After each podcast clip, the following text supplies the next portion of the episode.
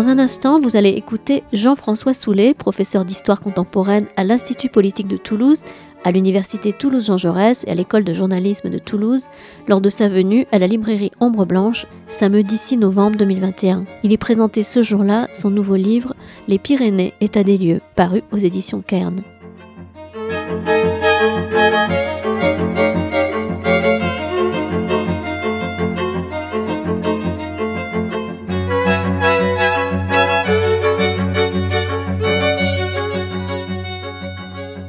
Nous allons commencer. Écoutez, vous le savez, les absents ont toujours tort. Bien. Alors merci à tout le monde de vous être dérangé, d'être venu. Euh, je, vous dis tout de suite que euh, je suis à la fois heureux que cette aventure soit terminée plutôt bien, mais un peu gêné quand même de voir sur l'affiche mon nom, ma photo, même si elle m'avantage puisque c'était il y a une trentaine d'années, mais euh, comme si j'étais le seul auteur. Or, euh, je ne représente qu'un vingtième de l'ouvrage. Je n'ai fait qu'un vingtième, un chapitre, exactement un dix-septième, un chapitre sur dix-sept. Et nous étions vingt auteurs. Euh, bon, alors j'ai coordonné l'ensemble. ça n'a pas été facile toujours. Vous savez que le, euh, l'universitaire est un être complexe, parfois un peu, un peu compliqué, donc c'est pas facile de faire marcher 20 personnes à la fois, même si n'y avait pas des normes très contraignantes, mais d'une manière générale, ça s'est très bien passé. Mais je le répète, je ne suis que le coordonnateur de l'ouvrage. Euh, merci bien sûr à Ombre Blanche qui nous accueille. Euh, et donc, euh, les choses, si vous voulez, se présenteront de la manière suivante. Je vais, j'espère, en peu de mots, euh, faire l'historique de cette histoire, de cette, c'est pas une histoire, de ce, livre. Et ensuite, bien sûr, euh, nous, je donnerai la parole à mes collègues qui, dans leurs différentes spécialités, vous diront qu'est-ce qu'il y a de nouveau dans ce, dans ce livre. Alors, effectivement, vous voyez, j'ai amené avec moi ce premier livre que la plupart d'entre vous connaissent et que les, euh, les spécialistes des Pyrénées, ceux qui s'intéressent aux Pyrénées, vénèrent, si je peux dire, depuis euh, un demi-siècle. C'est l'ouvrage qui est apparu chez Privat en 1974, dirigé par le géographe François Taillefer. Alors, à l'époque, il y a exactement 50 ans, 71, euh, je venais d'arriver comme jeune assistant au Mirail. Et euh, j'ai été très étonné que euh, François Taillefer, qui pour moi était un ancien professeur qui me terrorisait, parce que, vous le savez, il était d'extérieur assez froid, puis je n'étais qu'un historien, donc peu de choses en général pour les géographes. Bref, il m'appelle et il me dit, Soulet, est-ce que vous accepteriez de d'écrire un chapitre dans un ouvrage que nous préparons sur les Pyrénées? Bon, moi à l'époque, je n'avais pas travaillé tellement sur les Pyrénées. Je venais de faire une petite thèse sur euh, une partie des Pyrénées, mais pas plus. Et euh, il me donne les personnes qui étaient déjà à la tâche depuis un certain temps. Et euh, Bartholomé Benassar, mon maître Benassar, que j'admirais beaucoup, comme la plupart des personnes qui le connaissaient. Bon, euh, après, il y avait euh, Ravier, Alière pour euh, tout ce qui était linguistique. il y avait Marcel Durlia pour l'art roman. Bref, je, me suis dit, mais qu'est-ce que tu viens faire, toi, jeune Blanbec, dans cette équipe? J'ai jamais eu la réponse, mais après, j'ai bien compris. Il, avait, il, devait y avoir un désistement d'un cacique, si vous voulez. Et on a dit, tiens, il y a ce petit qui vient d'arriver. Bon, après tout, pourquoi pas Il faut, faut trouver quelqu'un. Bon. Et alors, moi, j'ai été écrasé par la responsabilité pour faire ce chapitre sur la civilisation matérielle, euh, j'ai mis pratiquement un an. Enfin, j'étais enseignant aussi, mais à travailler, à accumuler tout un. Bon. Et puis le livre a paru, alors à part mon chapitre que je ne peux pas juger, euh, qui était sans doute moyen, ni, ni mauvais, ni, meilleur, euh, oui, c'est Monsieur Courreau Bon, très heureux. Donc Jean-François Courreau qui nous rejoint. Euh, donc, euh, ce, le livre, donc, en faisant abstraction de ce chapitre, est un livre qui a vraiment fait référence, qui a été édité, réédité plusieurs fois. À l'époque, dans les années 70, il n'y avait pas tellement de livres sur les Pyrénées, très peu des synthèses sur les, sur les Pyrénées. Bon, voilà donc l'histoire du taillefer, comme on dit, comme on dit le Larousse, il y a le taillefer.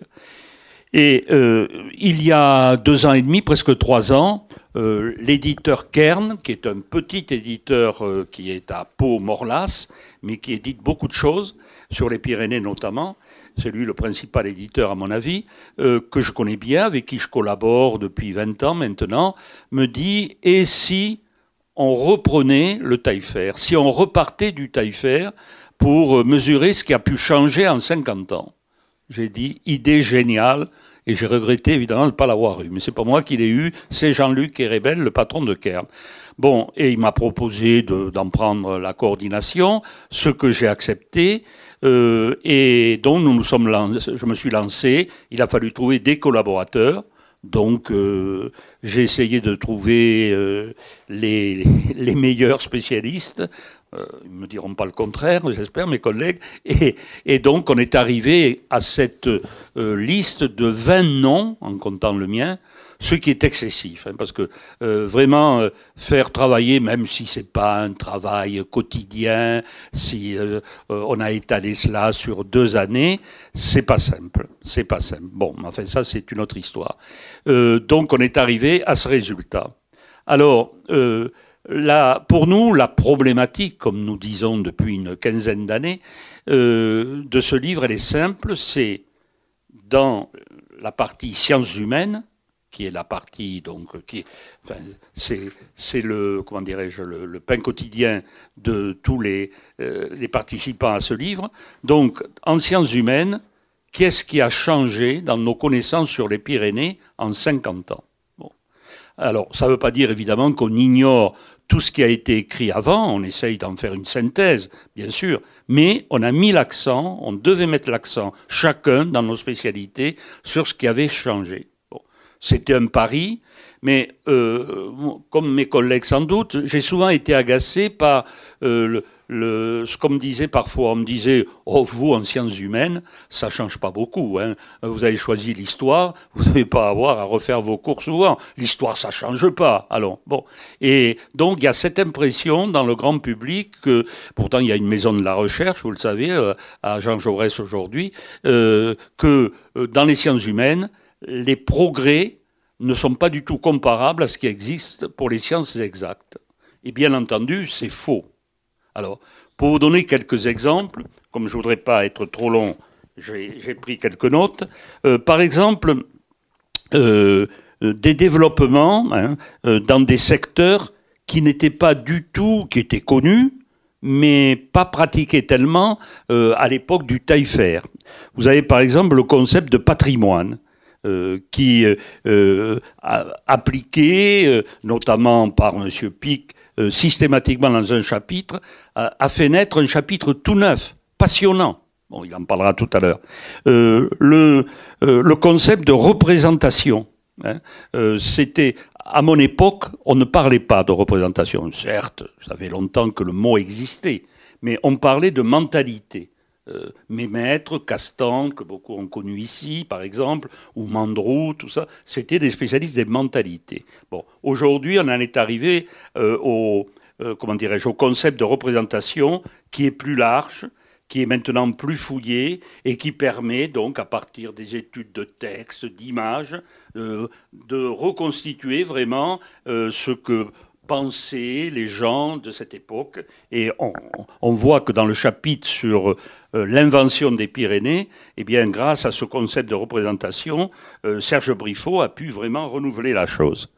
Euh, autre exemple, c'est l'aménagement hein, ou l'environnement. Tenez, l'environnement. Bon, aujourd'hui, L'environnement constitue une science à part entière euh, qui intéresse la géologie, la géomorphologie, la géographie, l'histoire, la climatologie, un peu tout, euh, ce qui n'était pas le cas euh, du tout il y a 50 ans. nouvelles approches aussi, Jean-Paul Métayer nous parlera des approches paléo-écologiques, archéo-environnementales, qui permettent d'écrire un chapitre tout neuf sur l'histoire euh, des, forêts et des pâturages. C'est le chapitre 2 qui est pratiquement tout neuf grâce aux recherches dont nous parlera euh, brièvement tout à l'heure euh, Jean-Paul Métayer. Bon, autre exemple, des apports ponctuels mais qui renouvellent vraiment des, domaines entiers. je pense, ben, par exemple, je regrette que le géologue soit pas là, hein, parce que quand François Taillefer écrit son chapitre sur la géographie physique, eh bien, la tectonique des plaques, bien entendu, la théorie est connue, mais on ne l'a pas véritablement identifiée pour les Pyrénées. C'est-à-dire qu'on ne peut pas très exactement, euh, à l'époque, dire quelle est l'origine des Pyrénées, de la formation des Pyrénées par le jeu de la tectonique des plaques. Aujourd'hui, évidemment, on peut le faire. Sur le plan préhistorique, notre ami Valdéron, qui est professeur de préhistoire à Jean Jaurès, n'est pas là, mais euh, son chapitre montre que grâce à de nouvelles recherches, des fouilles, des sondages, des prospections, et surtout grâce au développement de nouvelles méthodes de datation, par exemple, eh bien, dans le domaine de la préhistoire, il y a beaucoup de nouveautés. Il insiste, par exemple, sur le gisement de euh, Fréchet-Or, là, à côté d'Arro, là, euh, tout ce que 50 000 ans avant Jésus-Christ, qu'on a pu découvrir, etc. C'est très neuf. Euh, les, la période antique, par exemple, curiosité dans le Taillefer. Il n'y a aucun chapitre sur la période romaine. Il n'y a pas de chapitre on passe carrément de la préhistoire au Moyen Âge. Aujourd'hui, dans notre ouvrage, bien sûr, il y a un chapitre entier hein, sur par un jeune, euh, chercheur sur euh, le poids de l'empreinte romaine dans toute notre région. Il n'y a pas que Saint-Bertrand, même si Saint-Bertrand de Comminges, bien sûr, est connu de tout le monde. Euh, l'étude de l'art. Il y avait dans le Taillefer le magnifique chapitre de Marcel Durlia, spécialiste d'histoire de l'art, bien sûr, mais notamment de l'art roman. Mais il n'y avait rien pratiquement ni sur l'art gothique, ni sur l'art baroque, par exemple. Alors que dans les Pyrénées centrales, l'art baroque est flamboyant et magnifique. Désormais, il y a toujours un chapitre sur l'art roman. C'est Nelly Poustomi, qui était professeur d'histoire de l'art à Jean Jaurès, qui a repris le chapitre de Durléa. Mais il y a un autre chapitre sur l'art gothique et l'art roman. Euh, bref, euh, Bon, j'aurais également pas mal de choses à dire aussi, à montrer. Euh, euh, par, exemple, dans le domaine euh, de l'économie matérielle, c'est Patrice Poujade, qui est professeur à Perpignan, qui a fait ce chapitre que moi j'avais fait dans le taille ferme, j'ai voulu changer. Moi, j'ai pris le chapitre que Benassar avait fait sur les mentalités et les sociétés, et Patrice Poujade a accepté de reprendre mon thème, si vous voulez. Et là, Patrice Poujade a bien montré que des travaux ont renouvelé nos connaissances depuis 50 ans sur la gestion des forêts, la place des forges à la Catalagne, une très belle thèse qui a été faite, euh, euh, la vitalité des échanges, des relations frontalières, il y a beaucoup de nouveautés. Euh, bon, par exemple, en ce qui concerne mon domaine de, des religions, des mentalités, de la société, bon, Bien sûr, il y a un acquis fondamental, euh, les piliers, si vous voulez, de la société pyrénéenne, euh, la famille, la communauté villageoise. Bon, euh, ça reste évidemment la vallée, les communautés de vallée. Mais depuis, on a fait, je dirais, des, des découvertes dans les recherches pour montrer comment exactement fonctionnait cela. Par exemple, on s'est aperçu qu'on se fourvoyait de partir, c'était une idée belle qui faisait frémir nos mentalités actuelles, de dire les Pyrénéens étaient très libres, ils se gouvernaient en étapes, pratiquement comme en vallée de Campan, c'était la démocratie. Euh, il y avait dans les familles souvent les femmes qui avaient un rôle fondamental, euh, donc on peut parler de matriarcat. Euh, des recherches sérieuses ont montré que ce n'était pas le cas, que c'était beaucoup plus complexe, que la société pyrénéenne était une société qui s'insérait dans l'ensemble français et il pouvait y avoir de temps à autre quelques anomalies par rapport au fonctionnement classique, mais pas plus. Euh, bon, pour la les littératures, euh, on faisait une grande euh, différence entre la littérature savante et la littérature populaire. Euh, Jean-François Courreau nous rappellera tout à l'heure que euh, cette différence est peut-être moins tranchée et que c'est peut-être pas la meilleure approche pour étudier les littératures pyrénéennes. Pour la langue, euh, Patrick Sauzé nous le dira aussi tout à l'heure, il y a le, problème des langues, des, trois langues principales dans les Pyrénées, de, de la survie des langues, à quel prix. Donc c'est tout à fait nouveau et intéressant. Voilà, j'ai été trop long, mais pour vous dire que nous avons été les premiers, moi en tout cas, surpris par le nombre de nouveautés, si vous voulez, en 50 ans. Et je trouve que on l'a fait nous pour les Pyrénées françaises, mais ça devrait être fait plus souvent hein, pour montrer à tout le monde que, encore une fois, ça bouge au niveau des sciences humaines. Que, et, mais bon, voilà. Alors, euh, c'est compliqué, on va pas pouvoir faire un tour complet du livre, puisque sur 20, nous sommes 1, 2, 3, 4, 5. Donc, et je ne vais pas essayer, ça vous ennuierait, j'en suis sûr, de résumer à ma façon les chapitres où les spécialistes sont pas là. Donc, on va euh, donner la parole aux présents qui parleront de leur période euh, et de ce qui a changé, et ensuite, vous aurez peut-être des questions et on pourra y répondre et éventuellement répondre, bien sûr, sur des sujets comme euh, le tourisme, sur euh, la société, etc., qui n'aura pas été abordé. Donc, par ordre, si je peux dire chronologique, je donne la parole à Jean-Paul Métayer, donc, qui est le responsable du chapitre 2 sur les forêts et les pâturages. Oui, euh, Maya Swan, tu peux t'approcher, tu peux, c'est la personne qui va nous filmer. Voilà. alors. Je vais prendre celui-là. Oui. Bien, bonjour à tous. Bon, euh, je voudrais commencer par remercier Jean-François Soulet de m'avoir invité dans ce projet, parce que même s'il n'en a pas été à l'idée il en a été le, coordinateur et, l'animateur et, le harceleur euh, aussi, parce qu'il faut bien parler de, réalité quand, il y a 20 et quelques auteurs. C'est, c'est, un, un travail euh, de, à la fois de diplomatie et d'autorité qu'il faut, qu'il faut mener et le, remercier parce qu'effectivement, euh, cet ouvrage euh, coordonné par François Taillefer en 1971, il l'a dit, ça a été une référence. Et en tout cas, moi personnellement, quand j'étais étudiant en géographie à cette époque-là, c'était, ça venait de sortir, c'était la, la synthèse la synthèse. C'est quelque chose qui était remarquablement fait quand même euh, pour l'époque avec euh, un, travail des, grands spécialistes, des nouveaux grands spécialistes qui, ont beaucoup travaillé.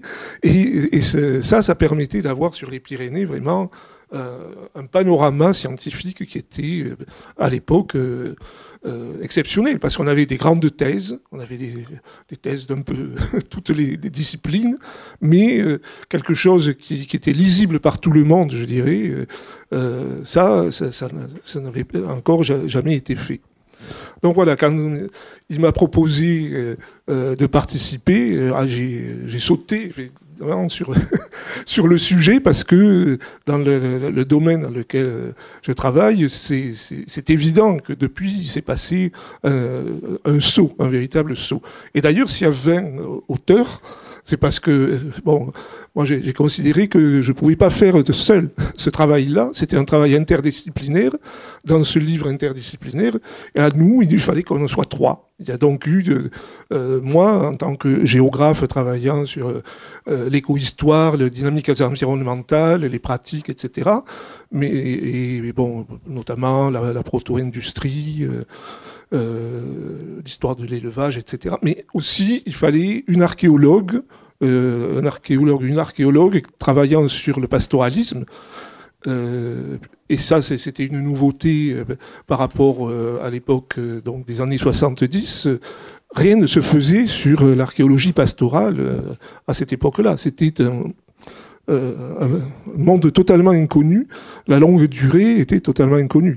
Taillefer n'était pas euh, ignorant de, l'histoire de l'environnement. Il avait même fait des, travaux euh, sur, euh, sur l'histoire de, la métallurgie dans la, vallée du Vic de Sceaux. Il, mais c'était un géographe physique. Hein.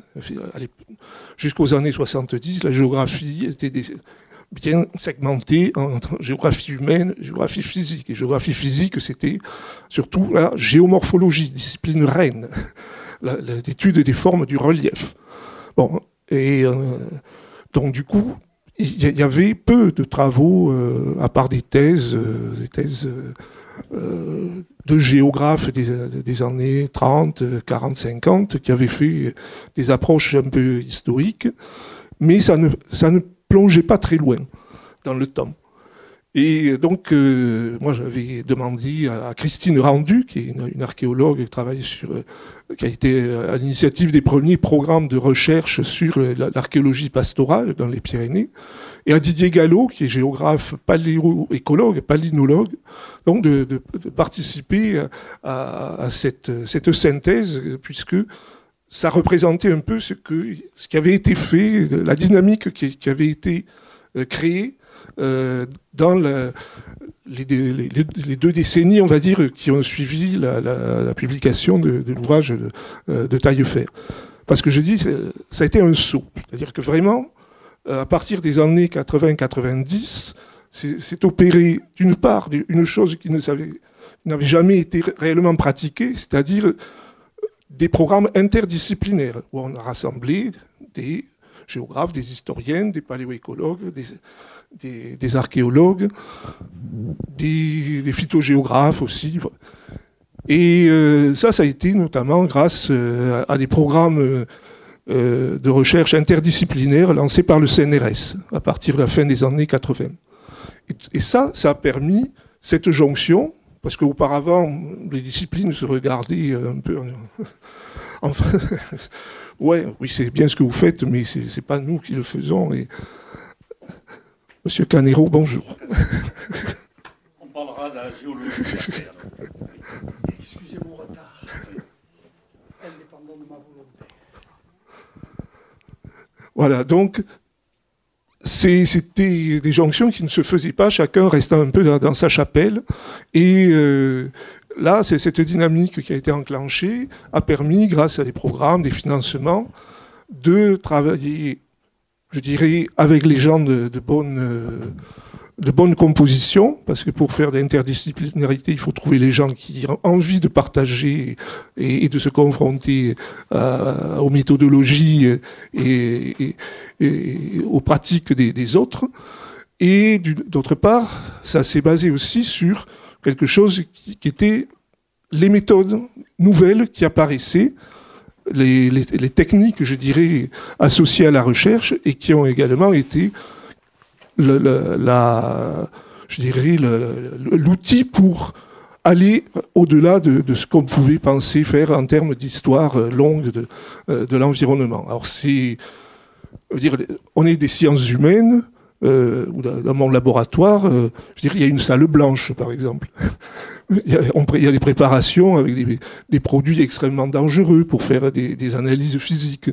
Euh, on fait, on utilise donc des datations. Hein. C'est quelque chose qui est devenu de la routine maintenant, mais qui était très peu pratiqué et pas tellement fiable. jusqu'aux années 80.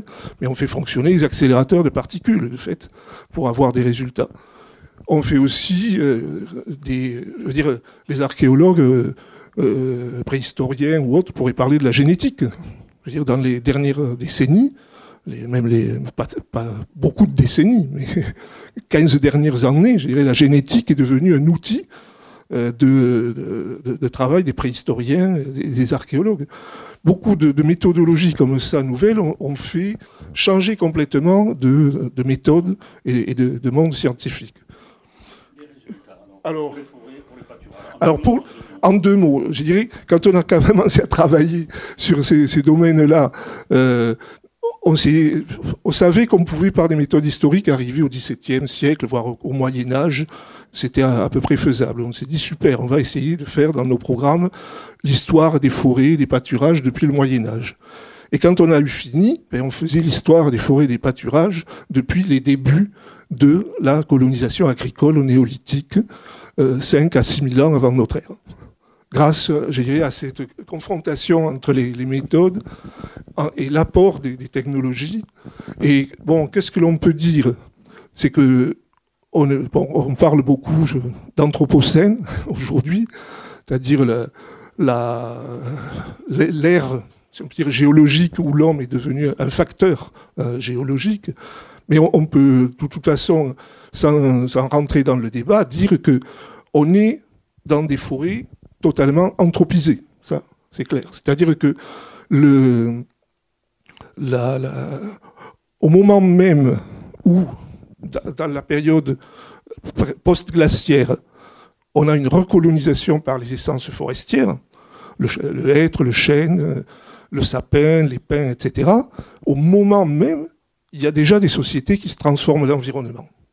Dès, le néolithique, on a des gens qui pratiquent l'agriculture euh, par brûlis, qui colonisent les pâturages, qui défrichent les forêts, qui créent de nouveaux milieux, notamment les, milieux pastoraux, et qui de toute façon vont transformer aussi profondément la forêt avec des espèces qui seront plus adaptées à la pression humaine, si on peut dire. Donc par exemple, le sapin était une des premières essences à coloniser. Euh, après, après les, premières euh, forêts de pins et de chênes, c'est le sapin. Le sapin va disparaître d'une grande partie des vallées pyrénéennes parce que il est sensible à l'incendie, il repousse pas une fois qu'il est coupé, il faut qu'il se ressème, mais s'il se ressème, s'il y a des troupeaux qui passent après, il, va, il va donc être défavorisé, et arrive une autre essence qui est le hêtre, et lui, le hêtre, il va être postérieur au sapin, mais favorisé, il va être beaucoup plus résistant à l'action humaine, il va être même favorisé parce qu'il permettait de faire du bois de feu, du charbon, etc. En allant vite, ce que l'on a aujourd'hui, le, hêtre, c'est l'essence dominante dans les Pyrénées, mais c'est euh, en majorité une création anthropique, la forêt de hêtre. Et ça a été extrêmement intensifié, ce phénomène, dans les, on va dire, le dernier millénaire, peut-être même les, les deux derniers millénaires par euh, les industries. Les Pyrénées, ce sont des montagnes où il y a des mines, où il y a du fer, et où depuis l'Antiquité, même l'âge du bronze, il y a de la métallurgie. la métallurgie demande de l'énergie, l'énergie, c'est le charbon de bois. Et on a donc une transformation complète de, la, euh, la forêt pyrénéenne par les, industries. C'est en grande partie une forêt, un paysage d'industrie un héritage. Et pour finir les pâturages, euh, ben là, là aussi, ça a permis de montrer que on a des sociétés qui, dès le néolithique, alors, que l'agriculture est très, euh, je dirais, euh, instable, hein, c'est petite dimension, et puis il y a déjà des transhumances en montagne, en haute montagne. Ils ont déjà besoin pour leurs troupeaux de ressources en haute montagne, et on a très tôt des 5000 euh, ans avant notre ère, des traces par les, cabanes pastorales qui ont été fouillées, par les résultats paléoécologiques dans les tourbières, qui montrent des défrichements et un impact assez fort sur la haute montagne avec cette colonisation qui, va depuis le Piémont jusqu'aux estives en haute montagne. Et donc des sociétés, là aussi, qui ont eu une pression sur le milieu, un impact sur le milieu fondamental. Merci et merci d'avoir été concis parce que sinon. Alors Joseph Canero est professeur émérite euh, de géologie à l'université Paul Sabatier et donc il a rédigé la partie géologique du premier chapitre. Alors une question, la même à tout le monde, qui est-ce qui a changé sur nos connaissances de la géologie en 50 ans? Merci, bonsoir à tous. Alors, qu'est-ce qui a changé? J'allais dire tout. Euh, en fait, euh, vous savez que notre discipline évolue en relation avec les guerres. C'est paradoxal ce que je vais vous dire. Première guerre mondiale, 14-18, l'aviation et la photographie aérienne. On a vu donc la planète Terre d'en haut, mais à une échelle humaine. Deuxième guerre mondiale, les bathyscaphes, l'exploration des océans, la mise en évidence du fonctionnement des dorsales océaniques, d'où la tectonique des plaques, qui a été une véritable révolution. Euh, au moment de la parution de l'ouvrage du professeur Taillefer, la tectonique des plaques était embryonnaire encore, puisque les euh, Euh, les premières publications datent des années 62-63, dans 1974, euh, c'était encore embryonnaire. Et au congrès de Moscou en 1984, les Russes ne croyaient pas encore à la tectonique des plaques.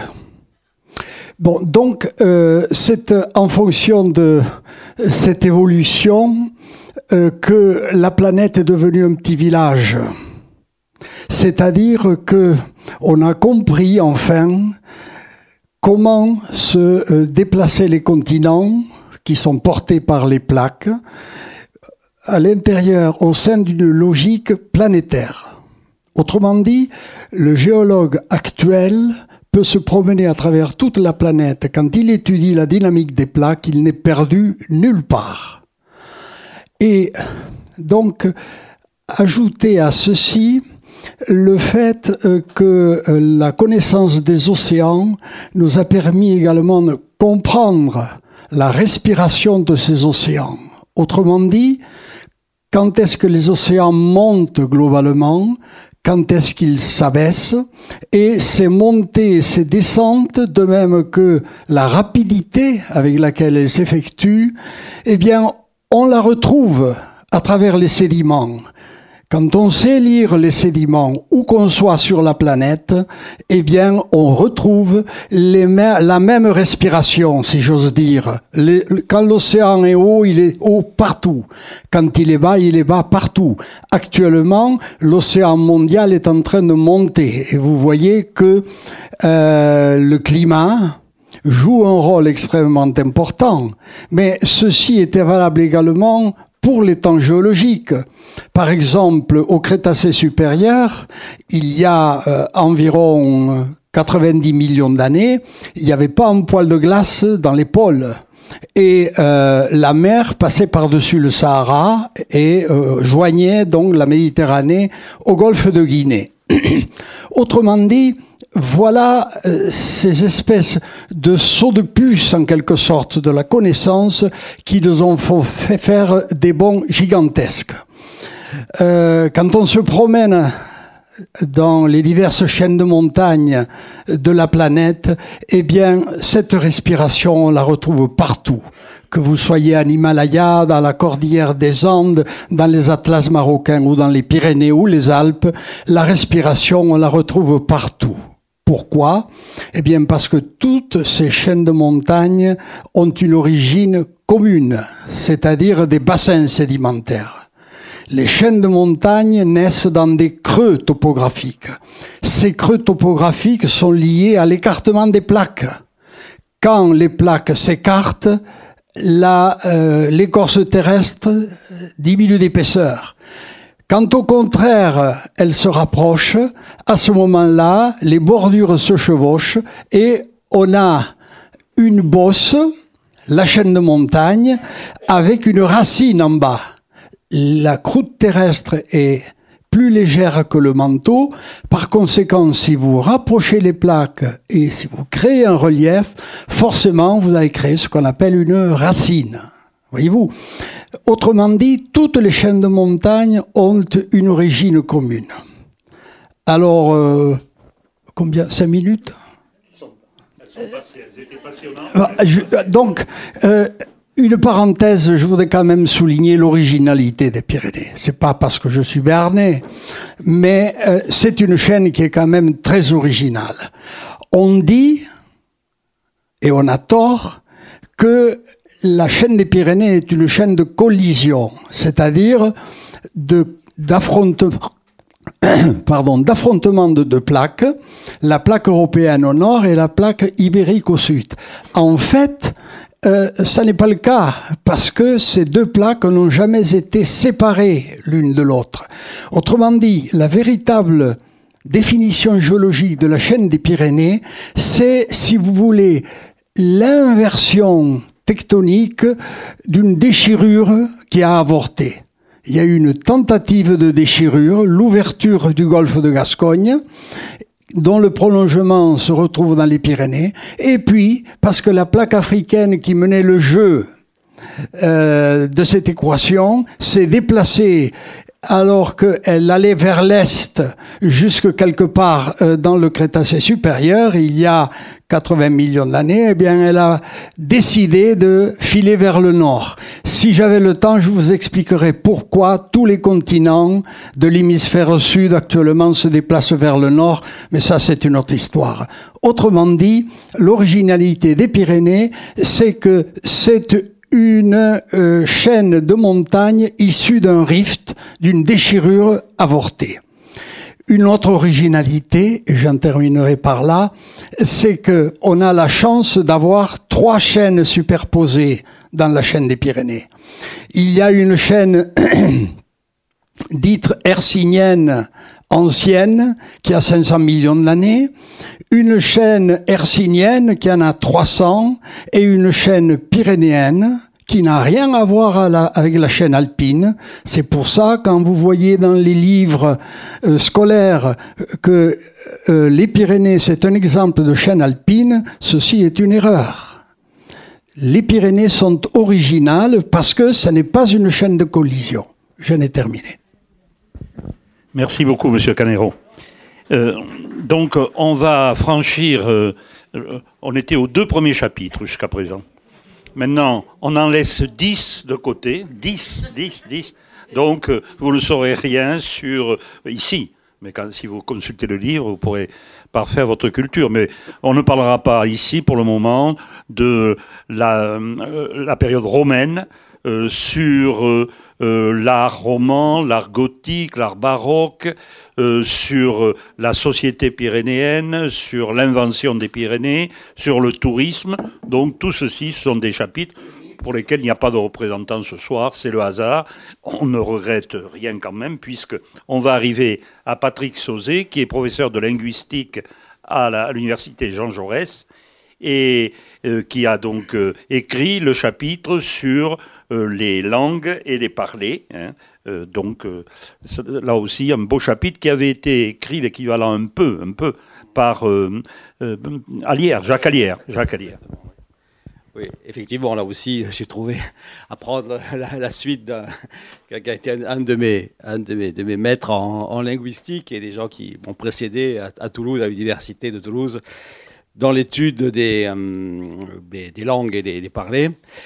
Et euh, donc, effectivement, la linguistique dans, les, dans ce livre sur les Pyrénées, bon, c'était pour moi un peu une sorte d'un peu, un peu un défi parce que euh, on a parlé à l'instant de, la différence entre les Alpes et les, et les Pyrénées du point de vue, point de vue géologique. Et euh, on peut faire aussi cette opposition du point de vue linguistique. C'est-à-dire que les Pyrénées, comme telles, ne sont pas un objet pour, pour un linguiste. Euh, euh, c'est un objet euh, qui est typiquement partagé entre plusieurs langues. quand il n'est pas, bon, évidemment, il faut partir de là, je pense, l'approche la plus, pascalienne, disons, que les Pyrénées, erreur et vérité d'un côté ou de l'autre, et au point de vue des États, il y a une limite linguistique qui est tout à fait tracée comme une frontière politique, c'est-à-dire comme une ligne entre euh, l'espagnol et le, français. Mais évidemment, euh, la réalité qui nous intéresse comme linguiste ne se réduit pas, à ça. Et donc, euh, sur cette opposition avec les, Alpes, ça peut avoir un sens de, parler des, Alpes au point de vue linguistique directement, que ce soit parce qu'il y a une langue romane qu'on appelle le rogo-provençal, qui est typiquement centrée dans les Alpes, du coup, on l'appelle quelquefois l'arpitan, même si le mot provoque beaucoup de discussions, mais qui est centré sur Lyon, euh, Genève, si vous voulez, donc qui couvre une bonne partie de la, euh, de la, de, la Suisse, et de, la Suisse romande et, de, et donc de la région, euh, ancienne région Rhône-Alpes. Et aussi pour, une langue romane euh, bien connue, ici à Toulouse, qui est l'occitan, euh, on sait que l'occitan dans les Alpes s'arrête au pied, au piémont des vallées. C'est-à-dire que l'occitan couvre les, les, Alpes et puis on passe au piémontais, autre variante romane, euh, qui est une variété gallo-italique, donc au pied des, au, débouché des vallées. Alors que ça n'est pas la même situation du tout dans les Pyrénées. Donc il faut effectivement euh, langues et parlées, à la fois garder euh, l'intérêt pour euh, la complexité linguistique, et qui évidemment là ne peut être qu'abordée dans un, ouvrage de synthèse parce qu'elle est, infinie et très, très riche. Et il y a effectivement des apports nombreux sur des, des, formes, par les, locaux et des, formes locales, mais aussi avoir la vision des langues. Et là, j'ai, euh, par rapport au, travail d'Alière, Alière euh, avait l'immense avantage sur moi d'être, euh, d'être, d'être euskarologue, d'être basquisant, ce que je ne suis pas.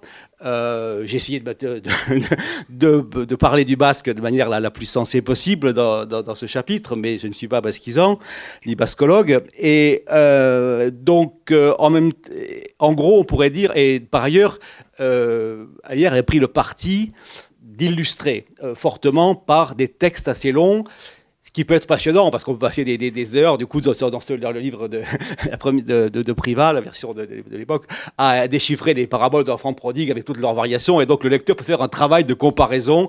Mais maintenant, on peut trouver ces paraboles aussi euh, en version sonore euh, sur, sur Internet. Donc, euh, ça n'est plus nécessaire de donner à voir. Donc, j'ai essayé plutôt là d'être, de prendre des, faits, des phénomènes, de les traiter plus spécifiquement et d'être plus pédagogique, disons, sur les, les, faits de variation et de ne pas être global, de donner directement à, la voir cette variation dans, des textes.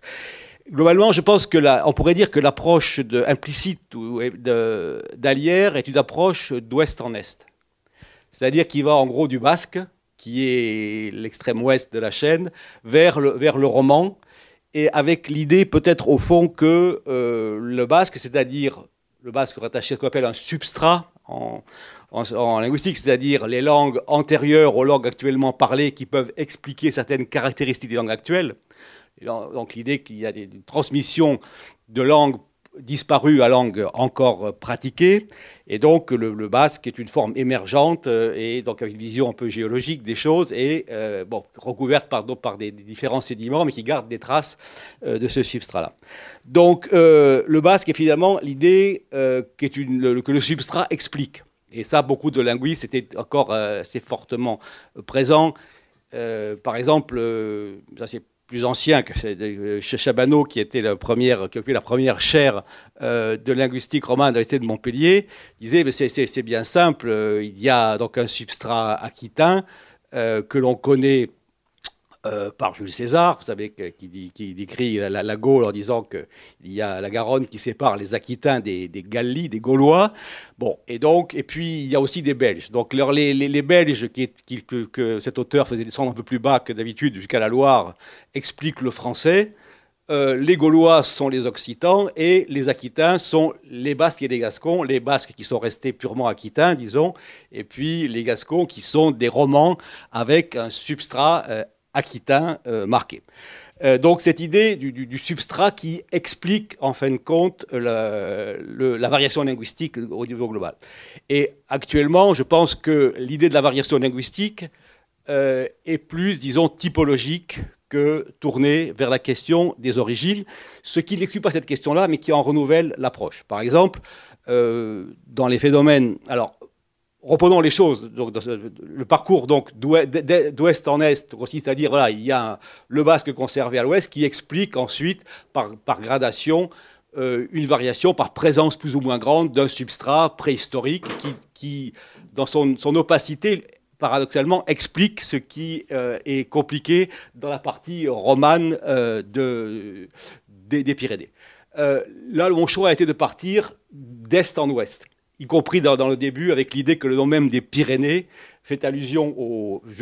J'extrapole je, à partir d'idées de, de, Wartburg, euh, l'idée que les Pyrénées euh, reprennent la notion de feu parce que, d'un point de vue grec, c'est un, un amer et éventuellement euh, des, des tours de, marquage de feu long de la côte gauloise jusqu'aux Pyrénées, qui en était le, point d'aboutissement.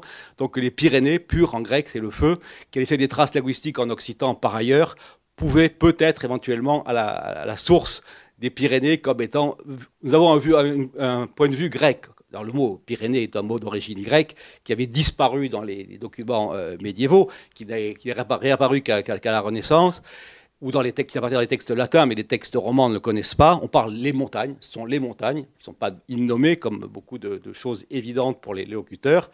Il faut de la distance pour nommer hein, spécifiquement, et donc c'est le cas des Pyrénées. Donc, partir de comme les Grecs, partir ou comme les Romains, euh. C'était intéressant de remarquer effectivement cette absence, absence de, Rome dans, dans l'ancien volume sur les Pyrénées, parce qu'effectivement l'impasse sur la romanisation. Alors que la romanisation, du point de vue linguistique, c'est le fait de base, le fait euh, central. Les Pyrénées sont très largement romanes et elles sont romanes, catalanes, puis occitanes avec leur déclinaison languedocienne et gasconne, et puis ensuite elles sont, elles, sont basques. Mais euh, l'idée de partir euh, dans, un sens du, alors, de, cette euh, scission, avec cette idée, ce phénomène intéressant, c'est qu'effectivement, au point de vue des, frontières linguistiques, donc aussi bien le catalan que le basque du, côté ouest enjambent les Pyrénées, alors qu'il il y a un, effet de frontière. les montagnes sont, sont ou ne sont pas des frontières. Dans les Alpes, ça n'en sont pas, clairement, mais dans les Pyrénées, ça n'en sont pas toujours, dans les parties euh, extrêmes de la chaîne. Par contre, au centre, il y a un effet, toujours relatif, parce qu'il y a des, on a pu trouver, on trouve éventuellement des, faits de, continuité entre l'aragonais et, le gascon, mais globalement, euh, l'Occitan s'arrête à la, cime de la chaîne. Et que ce soit donc euh, et la cime de la chaîne, y compris avec sa partie aranaise, qui est du côté nord au point de vue, au point de vue géographique, même si elle est du, côté sud, si on veut, du point de vue euh, politique actuellement. Et donc l'Aranais est clairement une forme de gascon et donc une forme d'occitan. Donc c'est tout à fait. Alors, ce phénomène de, de, limite est intéressant et donc essayer d'aborder ces points de euh, euh, un point que essayé d'apporter aussi, bon, la, donc la variation vue plus typologiquement que, d'un point de vue, euh, d'un point de vue chercher, la recherche cinématique des origines. Autre élément important, c'est que le basque, effectivement, est un mystère parce que c'est une langue isolée. mais par ailleurs, il n'est ni plus ni moins mystérieux qu'aucune langue. Il est complexe, parfois, du point de vue de ceux qui parlent une langue différente, il est ergatif, alors que les langues ne sont pas ergatives, des choses de ce type-là. Mais après tout, une langue ergative n'est pas plus compliquée à apprendre pour un être humain qu'une langue non ergative. A qu'une langue qui marque différemment le, sujet. Une langue nominative, comme sont nos langues, comme le latin, un, sujet marqué d'une certaine manière. Mais euh, en revanche, euh, euh, ce, qui, a changé depuis peut-être le, volume précédent, ce point de vue-là, c'est que ce qui est un mystère, c'est l'indo-européen. À l'époque de, euh, de, ce volume, on pensait en gros que l'indo-européen avait une vision assez, claire, l'idée des, invasions indo-européennes euh, qui apportaient une langue nouvelle, un peu sur le modèle finalement de l'indo-européen, des, des, invasions barbares, qui s'en servi en fait des, ou des, des, des des, des, déplacements de peuples de la, du, du, 5e siècle, euh, qui servait un peu de modèle implicite à cette arrivée euh, de, de, langues euh, en, Europe sur des substrats préhistoriques dont le basque était forcément un, vestige. Actuellement, on s'interroge beaucoup sur l'Inde-européen. Il y a plusieurs hypothèses, difficile de, trancher complètement, mais la problématique est renouvelée. L'Inde-européen est un problème aussi mystérieux que le basque. Donc il y a deux mystères qui se côtoient et qui peuvent effectivement échanger. Il faut savoir effectivement selon les, comment on fait varier l'indo-européen, si on en fait une langue d'origine néolithique, comme le font certains, la question du basque se pose différemment. Et même certains veulent faire de l'indo-européen une langue même paléolithique, mais ça c'est beaucoup plus discutable. Mais déjà, si on, renvoie l'indo-européen au, néolithique, la question du basque se pose autrement. Donc euh, voilà, sur cette idée-là, et le seul point que je veux ajouter pour terminer, à l'autre bout des affaires de la chaîne, c'est que j'ai essayé de parler un petit peu de problème de vitalité. Effectivement, c'est un peu abordé par, euh, euh, mais implicitement par, dire effectivement déjà à l'époque du volume précédent, les, les, parlers locaux traditionnels sont, sont, sont, menacés, sont en danger, mais là actuellement c'est plus que du danger, c'est de la, de, la, de la, perdition, c'est-à-dire effectivement la transmission linguistique euh, par les, ceux qui ont reçu ces formes de langue locales se fait, se fait pratiquement, pratiquement pas. Et la vitalité, on voit très bien sur quand on parle des situations, se fait par la vitalité globale de, ces, langues, et non pas au niveau du parler local, mais au niveau de la langue. On voit bien très bien qu'au Pays Basque, il y a une vitalité linguistique, y compris dans les transmissions des, variétés locales, parce que le basque globalement a un statut euh, qui, est, valorisé et valorisant, et qu'il y a un effet ensuite d'activation de, la transmission locale. De même plus aussi sur, le catalan, le statut global du catalan fait qu'il y a moins de fragilité immense du catalan dans les Pyrénées-Orientales que pour l'Occitan, sens dans toutes ces variétés, et que l'Occitan est effectivement, dans ses transmissions de variétés locales, affecté par la, faiblesse de son statut global de langue. Et donc là, il y a cette interaction euh, entre, parce que c'est en, tant que, langue, dans, les écoles privées ou, ou associatives ou publiques qui transmettent la langue, qu'il y a une transmission qui se fait et qui peut éventuellement activer la transition familiale. La transition familiale par elle-même dans, ces formes locales strictes ne se fait pas. Et après ça, effectivement, l'articulation compliquée qu'il peut y avoir entre une forme locale et une forme, une forme littéraire, et des formes, etc. Mais là, on pourra avoir un éclairage sur cette, question par Jean-François Courreau qui parlera de littérature. Merci beaucoup pour cette synthèse, hélas rapide, mais euh, éclairante. Euh, la on va rester dans le domaine euh, des, langues et de la littérature. je passe la parole à Jean-François Courreau, qui est professeur de littérature occitane de la période moderne et contemporaine à Jean Jaurès, et qui a fait donc un chapitre consacré aux littératures pyrénéennes. Merci. moi, je vais faire comme mes collègues. Je vais euh, vous remercier, Jean-François Soulet, de m'avoir invité à participer à ce volume. Également François Pic, qui avait fait le lien. Mais je vais quand même rappeler, que, ou dire, expliquer que euh, je vous ai beaucoup détesté tout le temps que j'ai consacré à ce long chapitre qui m'a euh, beaucoup euh, occupé et qui a représenté une véritable. Je crois que c'est Patrick qui a employé le mot de. Oula, un ordinateur est tombé. Patrick a parlé de gageure et c'était, en tout cas dans mon cas, vraiment une gageure. Euh, trois domaines linguistiques, ce que Patrick a, rappelé, euh, mille ans de littérature, euh, dans des formes extrêmement euh, variées, et sachant que, pas plus que Patrick, je ne suis euh, bascologue, je ne parle pas le basque. Et ça représente quand même, on va dire, un tiers de la production culturelle de, de ces mille ans, même si c'est pas sur la totalité de la, de période. Alors, à la question que vous posez, qu'est-ce qui a changé? Depuis 1971 Je fais la même réponse que vous, tout on savait bien qu'il existait de la littérature dans les Pyrénées, des littératures dans les Pyrénées aux époques antérieures, euh, mais on n'avait, euh, je crois, pas autant creusé euh, la question pour toutes ces littératures dans les trois domaines euh, linguistiques, culturels, il y a eu énormément de travaux qui ont été publiés depuis les années 80, 90.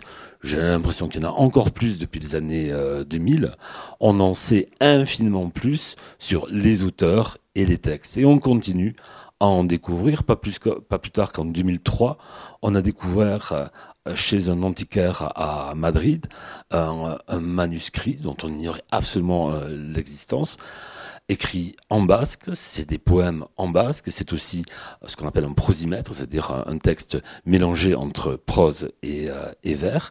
Ça révolutionne complètement les connaissances euh, pour l'histoire de la littérature basque. On ne savait pas qu'on pouvait écrire des textes comme ça au milieu du XVIe siècle euh, dans la péninsule ibérique. Et on pourrait multiplier les exemples comme ça sur euh, euh, euh, ces, connaissances qui ont progressé pour les textes, pour les auteurs. Et ce sur quoi j'ai voulu, moi, mettre l'accent dans ce chapitre, c'est un, progrès qui est quantitatif, qui se situe à un autre niveau. Vous avez, je crois, cité le nom de, Mandrou, dont le prénom m'échappe.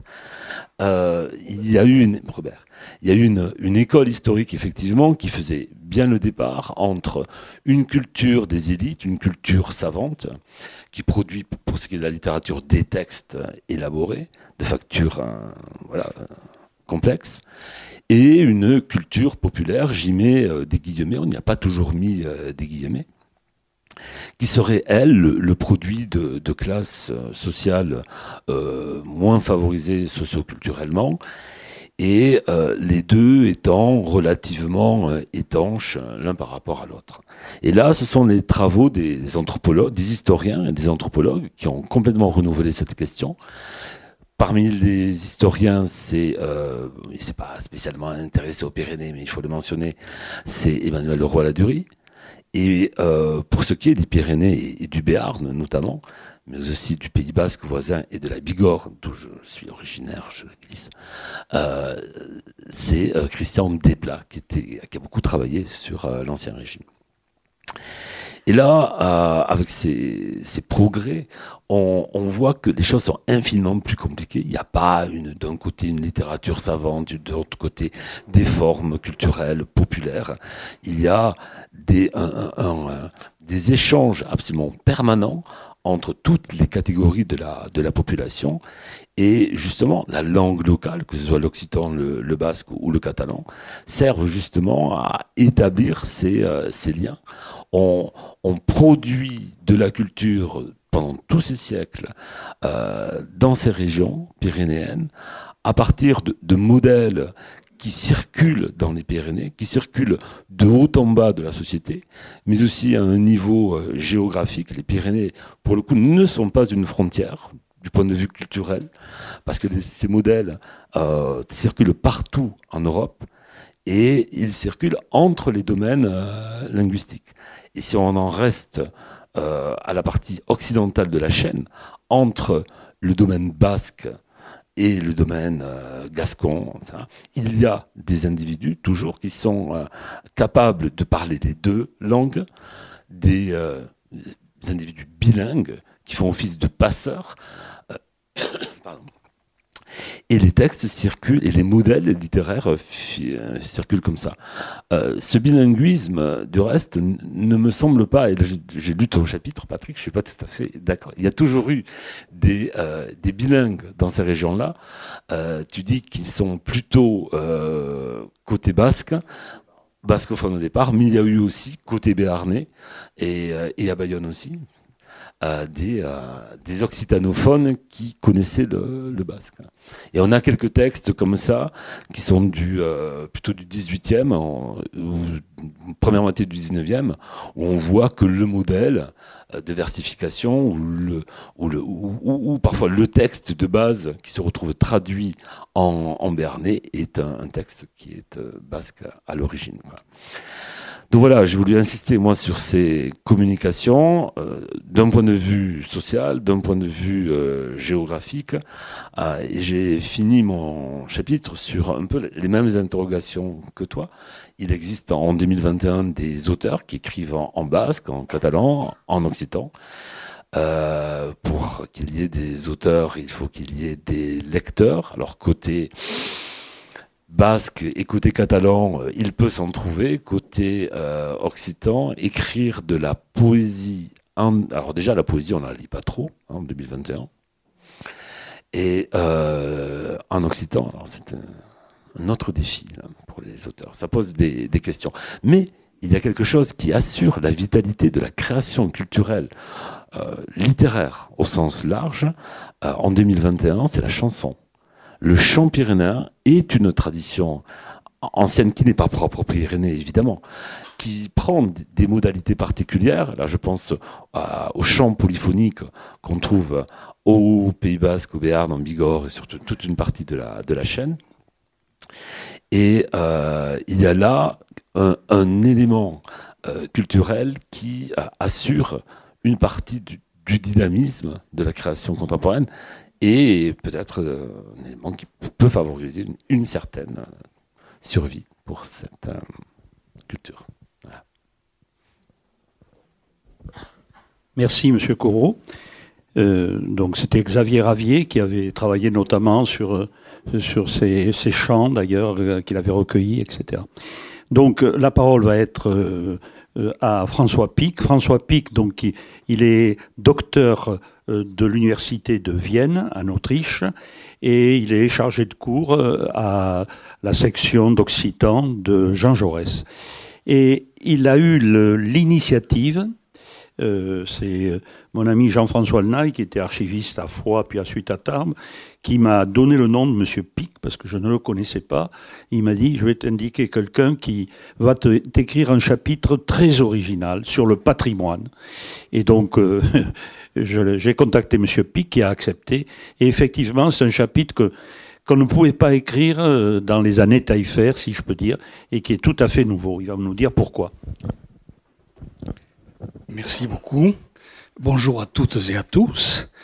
Euh, je vais essayer d'être le plus bref possible sur un chapitre qui demanderait euh, à la fois bien plus de temps et bien plus de pages qu'il ne m'en était offerte dans l'ouvrage collectif pour être exposé tant c'est un sujet euh, extrêmement touffu, extrêmement dense et extrêmement neuf à la fois. En effet, en 74, dans l'ouvrage de Taillefer, il ne pouvait pas être traité de ce sujet-là.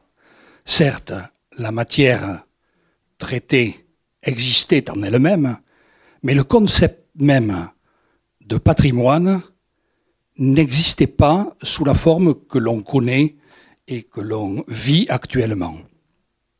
C'était à l'époque, le patrimoine était uniquement l'affaire des notaires et des banquiers. C'était une sphère essentiellement de transmission de biens familiales, avec déjà cette notion de bien, cette notion de choses à transmettre. Mais vous vous en souvenez tous, à partir de la fin des années 70, et plus précisément au cours de l'année 1980, qui en France avait été institué par le ministère de la Culture, année du patrimoine, avec un grand P majuscule pour la première fois. Donc à partir de cette année-là, euh, tout le monde, public compris, spécialiste de toute matière et public, se sont intéressés, se sont attachés, euh, sont devenus curieux de cet objet à transmettre. C'est-à-dire tout le monde savait, euh, tout le monde vivait au milieu d'espaces extrêmement riches, riches d'histoire, riches de nature, riches de pierres, de géologie, riches de langue, riches de littérature, mais euh, nous n'en avions pas, semble-t-il, à l'exception de quelques spécialistes, j'y reviendrai, le public n'avait pas cette approche et ce, euh, cette connaissance et peut-être même ce respect mais surtout cette connaissance du patrimoine en tant que tel. Une quantité de spécialistes depuis des siècles, hein, euh, d'érudits, euh, d'historiens, euh, de collectionneurs, de bibliophiles, de conservateurs de musées, d'archivistes, quantité de spécialistes s'intéressaient à ces matières-là, mais personne ne la partageait véritablement. Personne n'avait conscience de la nécessité de la transmettre. Il existait certes, depuis donc la fin du XVIIIe siècle, quantité de lieux publics ou privés, et j'insiste sur le privé, qui a joué un rôle considérable pendant des siècles et continue de le jouer, bien sûr, sur la transmission du patrimoine, mais il n'y avait pas euh, l'intérêt que l'on y porte et les moyens que l'on y met désormais, moyens y compris de, de, recherche et de connaissance. C'est-à-dire, à partir de ces années 80, et ce n'est pas un hasard, l'université et le monde de la recherche a vu se développer ou a vu s'appliquer à ces champs de recherche des techniques qui autrefois étaient euh, je veux dire, beaucoup plus réservées à des champs de sciences, de sciences dures, comme l'on disait. Et les sciences humaines ont pu bénéficier de toutes ces technologies euh, qui servent maintenant l'histoire, mais aussi la littérature. On ne lit plus euh, les manuscrits ou euh, comme on les lisait il y a une quarantaine d'années. on n'aborde plus du tout les tous les supports, quelle que soit leur matière, pierre, bois, métal, papier, etc on les aborde depuis un demi-siècle à peine, d'une manière beaucoup plus scientifique, beaucoup plus approfondie. Donc on maîtrise beaucoup plus le contenu de tous ces supports qu'on ne pouvait le faire auparavant. Et c'est donc sur les Pyrénées, qui, comme je le suggérais à l'instant, avaient déjà quantité de spécialistes, d'observateurs depuis trois à quatre siècles. Les Pyrénées étaient un lieu extrêmement visité des dessinateurs, des peintres, des photographes, des, euh, tout le monde venait pour découvrir les Pyrénées et en emporter des traces, en emporter donc des traces de ce patrimoine naturel, euh, esthétique, etc. Mais il n'y avait pas encore cette préoccupation qui maintenant fait que les éditeurs comme Kern, euh, je publient, s'attachent.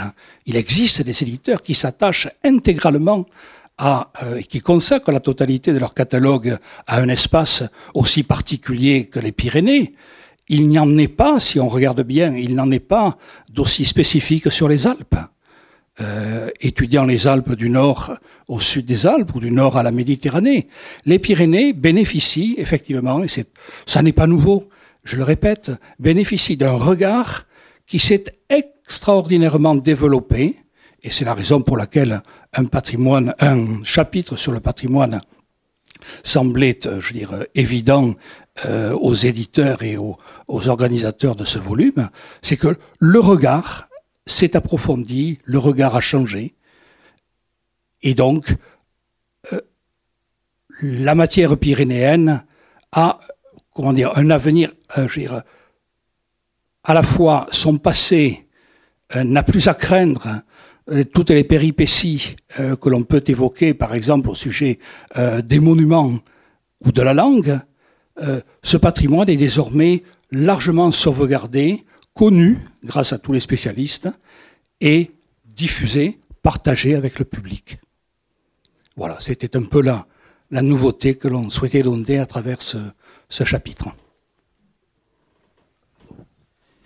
Merci beaucoup. Euh, en conclusion, et avant de vous donner la parole, euh, je voudrais dire simplement, bon, d'abord, euh, rendre hommage à l'éditeur Kern. C'est un ouvrage magnifique. Hein. je ne parle pas du contenu, je parle de la forme. Très bel ouvrage. Hein. et il a fait un gros, gros effort. La graphiste, notamment de Kern, il y a son nom à la fin, elle le mérite, Bérangère Duprat. Euh, donc, un très, un très bel effort. Euh, simplement, je veux terminer, parce que je n'ai pas eu l'occasion de le dire, donc c'est à titre de frustration, pour euh, le chapitre de, sur la société. Qu'est-ce qui a pu changer en 50 ans? Je termine là-dessus. parce que c'est quand même souvent, on accepte que, par exemple, pour la datation des forêts, tout ça, il y a eu des progrès. Mais après, la question, c'est quand même pour la description de la société pyrénéenne. J'ai fait allusion tout à l'heure pour certains aspects, la femme ou tout ça. Mais il y a un aspect qui est encore plus net. Il y a 50 ans, quand euh, euh, Bartholomé Benassar écrit le chapitre sur les mentalités, le chapitre que j'ai repris euh, cette fois-ci, le mot dissidence n'apparaît pratiquement pas. Bon. Depuis, on est trois, trois chercheurs sans se connaître, hein.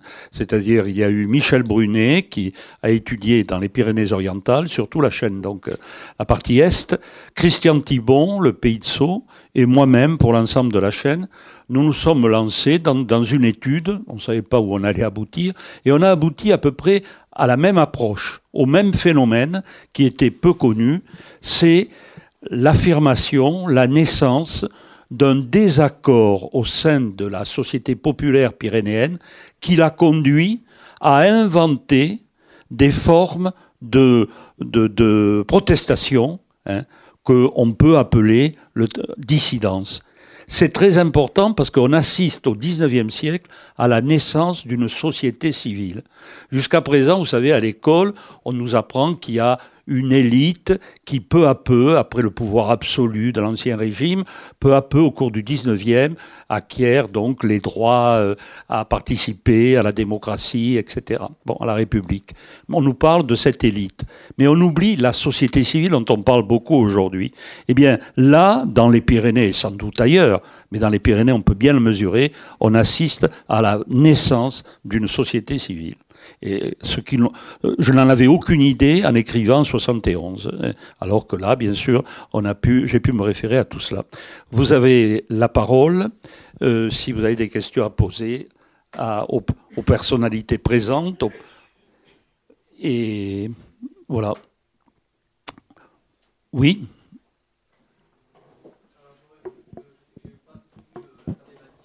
Oui, oui.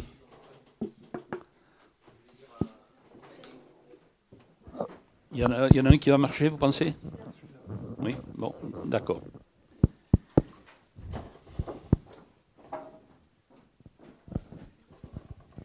Je, voulais juste savoir s'il y avait un chapitre concernant les représentations des Pyrénées ou quelle image on a des Pyrénées, que ce soit dans les Pyrénées même, ou vu de Paris ou d'un office du tourisme quelconque euh, ailleurs ou en Europe. Ah mince, on a oublié complètement d'en parler.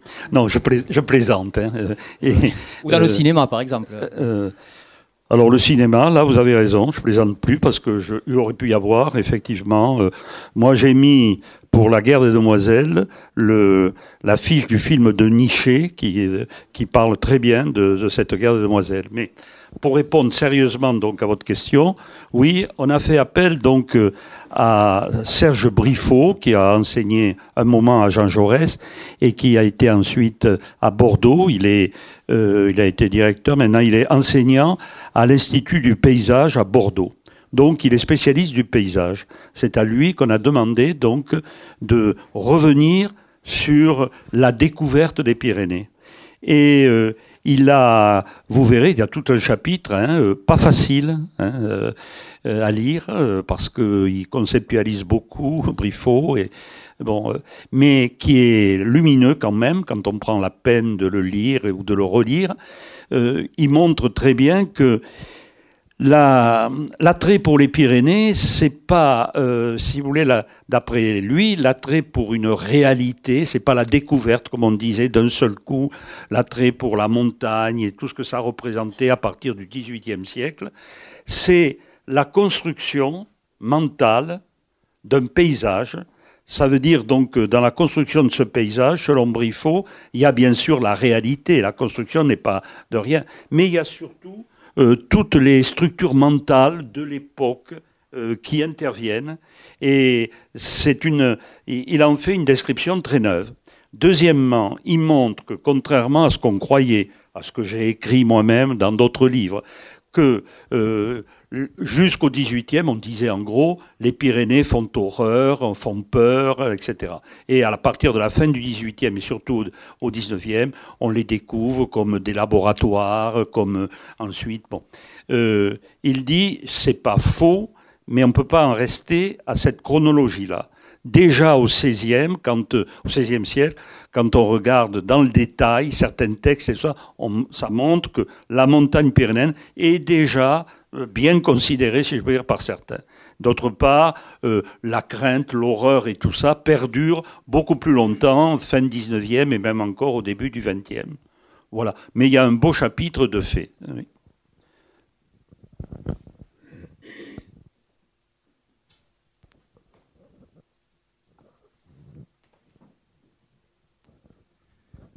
Bonjour. À la différence de précédents intervenants, j'ai eu la chance d'avoir le, livre entre les mains depuis euh, quatre semaines et je dois dire qu'il m'a pris beaucoup de temps depuis lors. Euh, j'ai trouvé un grand intérêt. Et comme euh, géographe, j'ai commencé par faire ce que font tous les géographes, j'ai regardé les cartes.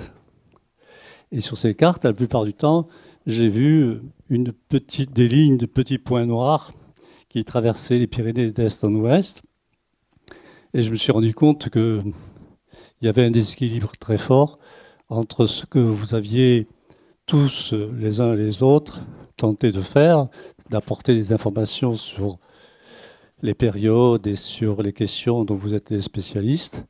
Et il y avait un fort déséquilibre entre ce que euh, du côté français on pouvait raconter et euh, ce qu'il aurait peut-être fallu faire aussi euh, du côté espagnol. Alors évidemment, ce n'est pas un reproche que je ne fais ni aux auteurs ni à l'éditeur, mais euh, ça nous fait regretter tout de même que, en parallèle, dans le sud des Pyrénées, on n'ait pas euh, quelque chose qui ressemble un peu à ce que vous avez fait et qui aurait complété la vision que l'on peut avoir de la chaîne. Euh, et là, je, crois que c'est un regret que François Taillefer avait déjà exprimé lorsqu'il est venu présenter son ouvrage il y a 50 ans, c'est un peu étonnant, 50 ans après, de toujours, malgré les progrès de la construction européenne, de toujours renouveler ses regrets. Ta remarque, euh, c'est donc Gabriel Weisberg qui vient de s'exprimer, géographe connu. Ta remarque, euh, Gabriel, est tout à fait fondée. Et je vais pas. C'est anormal et regrettable qu'un ouvrage sur les Pyrénées ne s'intéresse pas à l'ensemble pyrénéen. Euh, c'est évident. C'est, la faiblesse majeure d'un tel ouvrage. Hein. Donc, mais c'est pas parce qu'on on l'assume hein, que c'est clair qu'on on se donne de bonnes raisons. Euh, alors, euh, en, donnant un peu quelques lignes à tous les collaborateurs au départ pour leur dire, pour les cadrer un petit peu. Hein, bon, je dis, ce, cet ouvrage ne portera pas sur le versant espagnol. Nous le regrettons, hein, mais euh, nous n'avons pas suffisamment d'informations, d'études semblables pour tous les sujets. Euh, et bon, donc, euh, mais il est évident qu'on ne peut pas parler du versant français sans faire de référence presque constante au versant espagnol. Donc c'était assez contradictoire. Et d'ailleurs, les collaborateurs ne m'ont pas écouté et moi je ne me suis pas écouté non plus pour mon chapitre, c'est-à-dire que nous avons puisé euh, évidemment euh, sur le versant espagnol. Quand nous connaissions les travaux sur un domaine tout à fait bien sûr mineur, la sorcellerie. Euh, grâce à des travaux faits par Angel, le, nom m'échappe, un, comment dirais-je un spécialiste, donc un anthropologue spécialiste de Saragosse, qui a fait une étude, une thèse sur la sorcellerie dans, en Aragon, eh bien, j'ai pu puiser beaucoup de choses. Euh, les sorcières, évidemment, elles connaissaient pas la frontière pyrénéenne. Elles prenaient avec un balai et elles allaient faire sabbat sur le plateau de l'Annemezan, des sorcières espagnoles, etc. Donc il y avait déjà une communauté, et pour tout pareil. Alors, Maintenant, cela dit, les regrets exprimés, qui ne sont pas des larmes de crocodile, qui sont sincères, comment 50 ans après, tu as raison Gabriel, de dire qu'il n'y a eu pratiquement aucun progrès Je dirais même que ça s'est encore plus figé. Parce qu'il y a 50 ans, il y avait des embryons de, euh, comment dirais-je, d'abord de centres pyrénéens. Moi, j'avais travaillé, par exemple, avec l'Andorre, le centre du travail à l'Andorre, là, et il y avait sur la famille dans les Pyrénées des travaux qui étaient financés par l'Europe à cette époque. Donc, il semblait, peut-être à l'Andorre, qu'il y aurait un centre pyrénéen qui se créerait, un centre scientifique. Bon, il y a eu à Raqqa, par exemple, euh, quelque chose qui s'est créé aussi d'intéressant.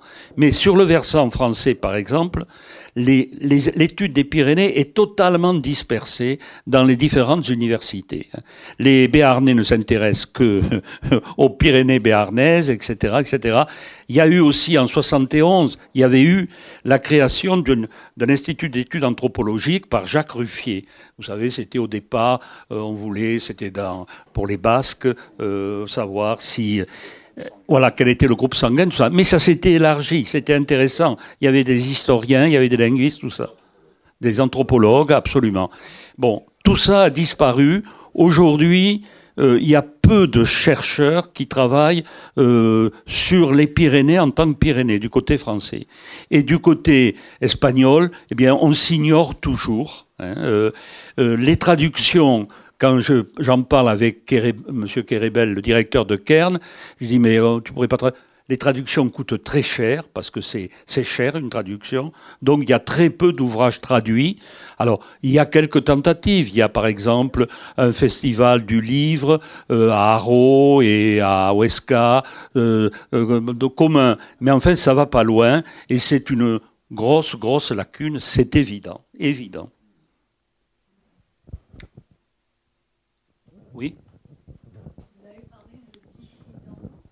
Oui.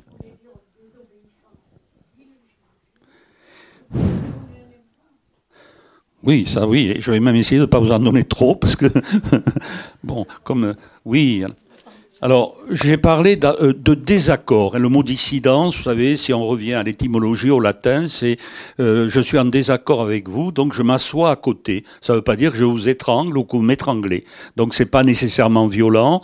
C'est l'expression d'un désaccord, mais voilà, qui peut prendre quand même différentes formes. Hein. Euh, alors, bon, la, forme la plus connue, mais c'est pas la seule. Hein, euh, c'est par exemple la guerre des demoiselles. Donc, le code forestier est imposé dans le premier quart du 19e siècle. C'est une catastrophe pour tous les Pyrénéens, notamment pour les Ariégeois, que ce soit les gens du Couseran ou les pays de pays Foix, parce qu'il y avait une complémentarité. Donc, ils sont euh, réduits à la misère si on applique, euh, parce qu'il faut rappeler que dans les forêts, on envoyait les troupeaux aux saisons. Troupeaux, tous les troupeaux, hein, moutons, euh, euh, cochons, etc. Donc pour quelqu'un, pour les Pyrénéens qui avaient des toutes petites propriétés de 3-4 hectares parfois, ils vivaient avec les communaux et avec ces pâturages-là. Leur interdire, et d'une manière draconienne, c'était la misère. Donc, Que faire? Nous sommes en 1830. Euh, aujourd'hui, on, agiterait les syndicats, les journaux, les hommes politiques. Bon, tout ça est interdit, les syndicats en tout cas. Bon, euh, les hommes politiques s'intéressent pas du tout à ça. Donc, les Pyrénéens inventent, retrouvent une forme mi-ludique, euh, mi-violente, qui est d'aller en forêt, par groupe quand même, bien structuré, avec des capitaines, et habillés, vous le savez, avec des...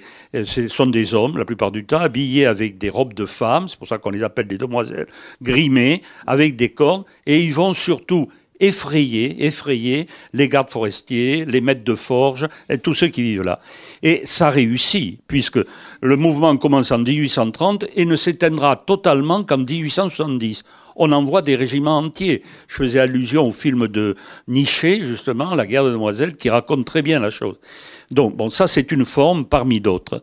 Euh, mais il y en a d'autres. Par exemple, les, vêtements qu'on appelle aujourd'hui folkloriques, hein, que nous admirons lors des fêtes, mettons en vallée de Bethmal, vous savez, avec les, les galoches là qui remontent, toutes ces couleurs.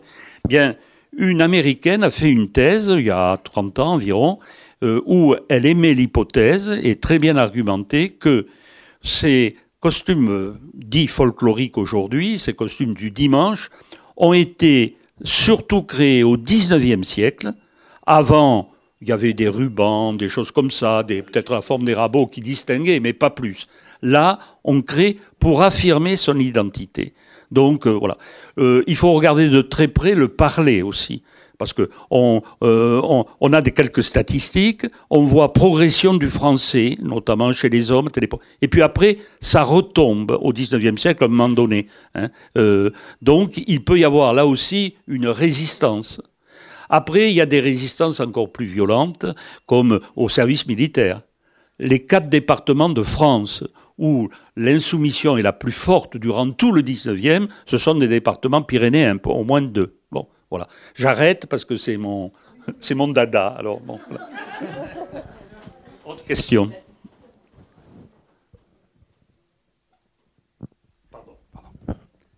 À, propos de vêtements, puisque nous évoquions à l'instant une toute petite parenthèse, parce que c'est une chose qui m'est euh, arrivée il y a quelques jours à peine, c'est de découvrir à quel point euh, ce, ces vêtements, cette, ce patrimoine vestimentaire traditionnel, folklorique pyrénéen, peut être vivant.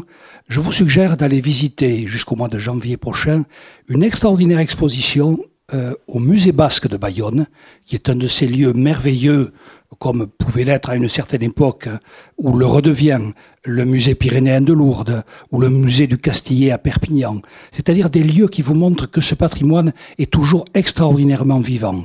Et le costume, le costume basque, tant du nord comme du sud, est d'une vivacité extraordinaire. Le nombre de, spécialistes de, de mode, de créateurs de mode contemporaine, s'inspirant des motifs, utilisant les matériaux euh, et travaillant, créant et fabriquant industriellement leurs tissus sur place, ce qui est quand même tout à fait étonnant, est extrêmement abondant. Et l'exposition du musée basque le rend merveilleusement.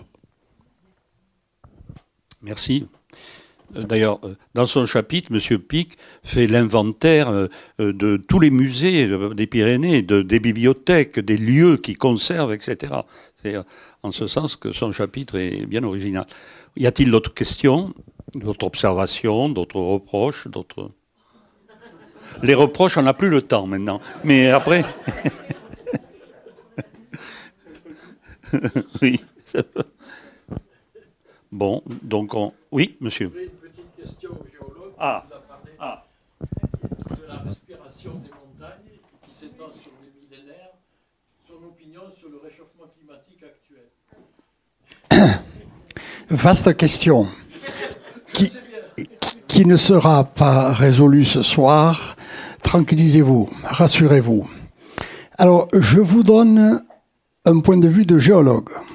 Je ne suis pas spécialiste du réchauffement climatique. Mais la respiration de la planète nous démontre que euh, l'évolution du climat est cyclique. Bien avant la présence de l'homme sur Terre, il y avait des périodes chaudes où l'océan mondial montait et des périodes plus froides où une grande partie de l'eau euh, eh bien, euh, se cristallisait au niveau des pôles. Et euh, actuellement, nous sommes au milieu du guet. Nous sommes au milieu du guet à diverses échelles. À l'échelle de la tectonique des plaques, nous sommes à une période où, après s'être dispersés, éloignés les unes des autres, les plaques se stabilisent avant de se rapprocher de nouveau. Et la prochaine Pangée aura lieu, on le sait, autour du pôle Nord. Et elle s'appelle même Amasia, cette nouvelle Donc, euh, le climat s'est réchauffé ou refroidi périodiquement à l'échelle des temps géologiques c'est-à-dire à, l'échelle des millions d'années. Et n'oublions pas que l'homme vit euh, sur Terre en tant que Homo sapiens euh, depuis 2700 euh, ou 2800 ans. C'est rien du tout à l'échelle des temps géologiques. Par conséquent, qu'on le veuille ou non, nous, en tant qu'humains, nous ne pouvons rien à cette, pour lutter contre cette respiration à grande échelle. Maintenant, à l'échelle humaine, tout à l'heure, mon collègue a parlé d'anthropocène. Ça, c'est une notion qui, à nous géologues, nous gêne beaucoup. Nous gêne beaucoup parce que c'est une ère, et comme toutes les aires géologiques, il faut qu'elle ait un début. Et on ne sait pas quand est-ce que cet anthropocène a débuté. Mais à, l'échelle donc humaine, il est évident que les activités humaines constituent un facteur qui s'ajoute aux facteurs géologiques et qui ont tendance à accélérer les processus. Et au train où vont les choses actuellement, il y a tout lieu d'être inquiet. N'oubliez pas que lorsque les glaces de l'Antarctique auront totalement fondu, l'océan mondial sera monté de 70 mètres. Voilà. Malgré les paroles savantes de M. Canero, moi je veux terminer sur une note optimiste en vous donnant rendez-vous pour une nouvelle édition dans 50 ans de l'ouvrage sur les Pyrénées. Au revoir.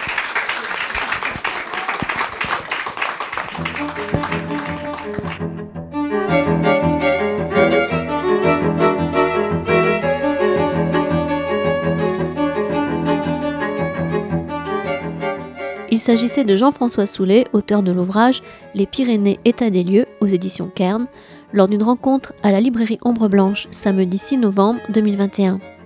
Jean-François Soulet est aussi l'auteur de quatre romans, dont Errance, paru également aux éditions Kern. Réalisation et mise en onde Radio Radio.